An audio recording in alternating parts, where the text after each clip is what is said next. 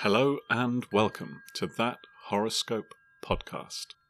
It's Thursday, the 14th of July, 2022. Capricorn, Capricorn.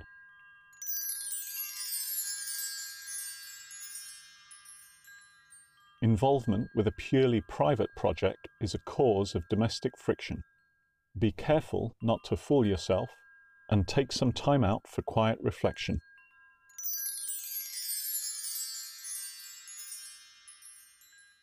Your lucky colours until midnight are heliotrope, chartreuse, persimmon, and hues thereof. If you find yourself in need of an alibi today, your alibi is had you known they were coming, you'd have baked a cake. The item most likely to advance the plotline of your life today is a taxi from a bygone era.